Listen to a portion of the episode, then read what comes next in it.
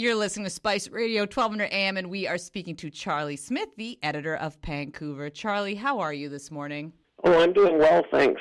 Karen, I hope all's well at Spice Radio. We're doing very well, Charlie. Thanks for asking. Now, there's so much to cover this morning. First off, we got news that the federal government has approved the multi billion dollar merger of telecom companies Rogers and Shaw, but with conditions that Ottawa insists will make the deal good for consumers. What do you think of this news? Well, if, if it's good for consumers to have uh, more consolidation, um, uh, when we already have some of the highest, well, we have the highest cell phone bills in the Western, uh, among Western industrialized countries. Um, I'm, I question how good it's going to be, but at the same time, there is a challenge with Canada in that we, we have such a vast, you know, amount of space in the country and a relatively low population, and and that does impose costs on telecom companies in terms of towers and you know wiring and everything else that that does make it difficult. But at the same time, you wonder where things will go. The Freedom Mobile, though, is going to Quebec Quebecor's Videotron, um, so that's uh, not moving. That that was part of Shaw as well. That's not going um, to Rogers, but at the same time, it's also uh, it, it's it's a big deal, and but like you said, uh, the industry minister saying that it's subject to 21 unprecedented and legally enforceable conditions, um, and that uh, may be the case, and and the corporation may do its best to follow that. But at the same time, once the deal's done, it can't be undone. Um, I, I don't imagine you're not going to see Shaw created out of dust. Um, so basically, what the newly merged telecom giant has to do is spend 5.5 billion on expanding 5G network. Um, they, uh, if they violate the conditions, uh, they could face penalties of up to 200 million um, uh, for Videotron and 1 billion for Rogers. Um, so that's that's serious money. One of the things that Rogers, which set it apart from um, Bell, like BCE and Telus, was it wasn't as heavily connected to Huawei in terms of expanding its networks. And when the federal government is opposing Huawei, it imposes much greater costs on Telus and BCE than Rogers because Rogers kind of dodged that bullet. So um, they're in a better position to proceed with this. Um, at the same time, the CRTC gave all the cell phone companies a break when an earlier ruling had said that wholesale rates had to come down uh, to other carriers, and then the CRTC subsequently approved higher rates. And um, so it's uh, you know, I think we're going to continue having high cell phone rates in, in, in Canada. And a certain wise person did once say, you know, don't put all your apples in one basket. I, I really see this as a red flag. And uh, going by what, you know, with the tech bust that is happening, you know, across the globe, my worry is that with just one player in the market, it's really putting everyone at risk. Yeah, well, we still well, um, Natasha, we still have TELUS and we still have Bell. So, but you're right. Like it is still uh, on. Uh, it, it does consolidate ownership and gives Rogers enormous power. And and what worries me too is the chairman of Rogers, Ed Rogers, has been quite sympathetic to Donald Trump. Um, I don't think that this necessarily would have any impact on on content that might be uh, distributed over the, the network, but uh, they're giving Rogers, and this is this is a, a family-controlled company, in that they have dual class shares. So you've got, you know, a family which has been kind of riven with uh, discontent and fights between mother and son and sister and brother. Um, now is in charge of, you know, monumentally large entity, which also has its you know fingers into professional sports as well.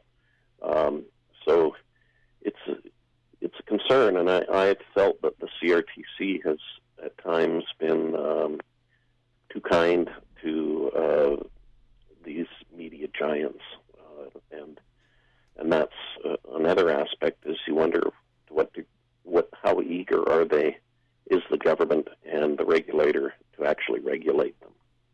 guess only time will tell, Charlie. Let's see if they can ensure that we will get a good deal as consumers. Now, the other story, Charlie, is the federal budget was announced earlier this week. What stood out to you in this budget?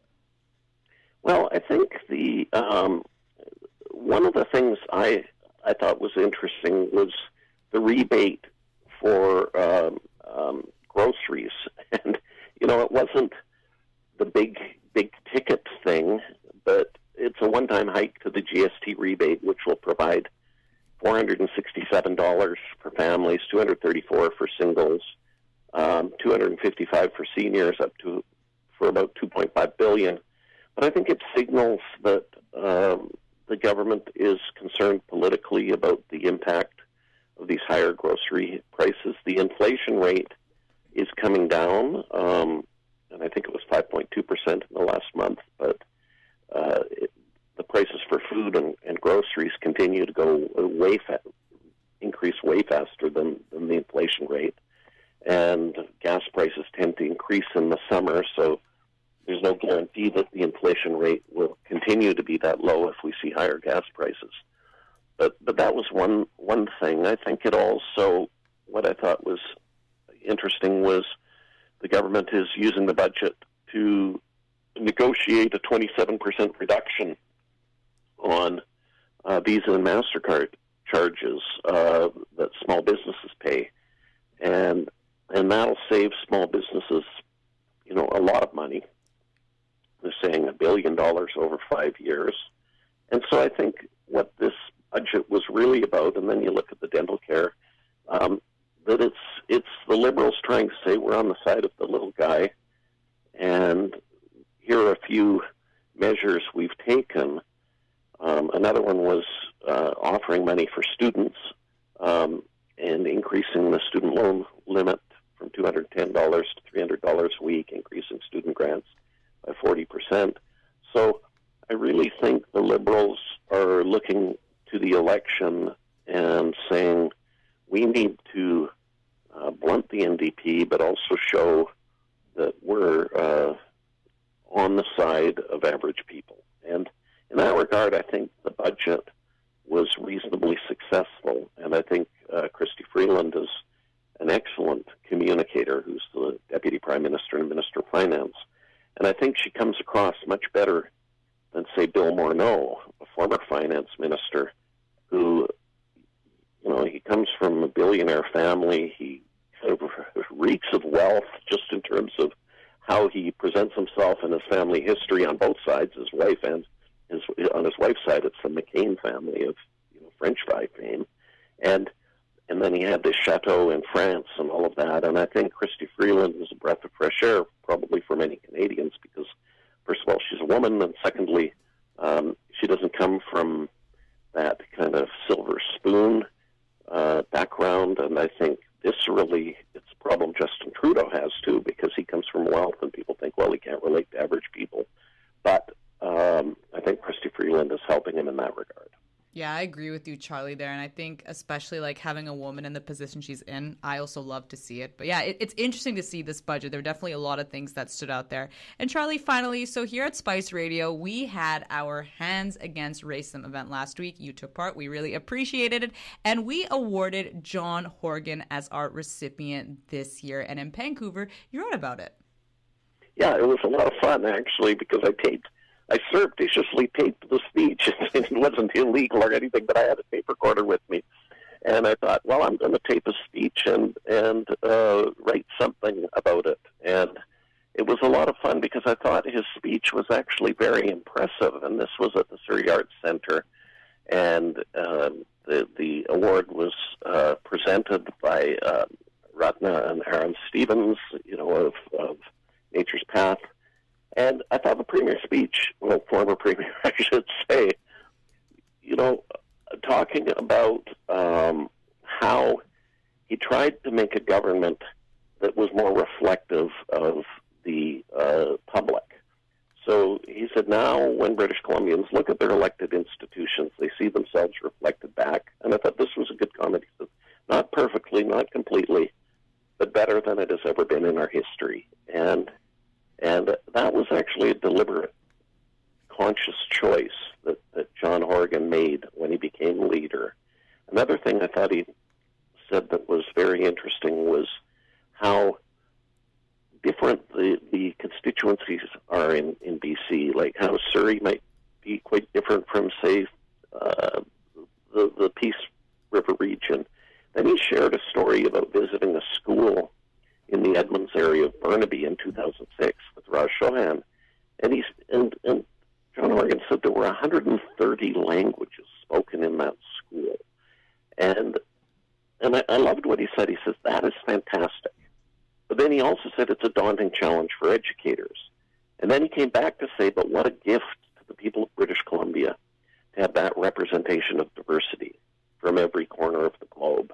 And how British Columbia is in a position where we can actually uh, really set the example to the world on how to do diversity right and how to, um, you know, make this, in his words, the beacon on the hill. That's right. It was a very beautiful speech, and I thought he summarized it really well. And Charlie, when he was doing his speech, he said he had a paper and everything, but he told that speech basically offhand. He had nothing on it, but it looked like the whole thing was planned. So he really did an incredible job with the speech. Yeah, this is what I was. He said his wife Ellie, he didn't want to tell her, but he left his notes in the hall. Yet he still delivered I thought a fantastic speech, and the humility too yes. when he talked about the um, you know, he says the Declaration on the Rights of Indigenous Peoples was not something that came out of my head.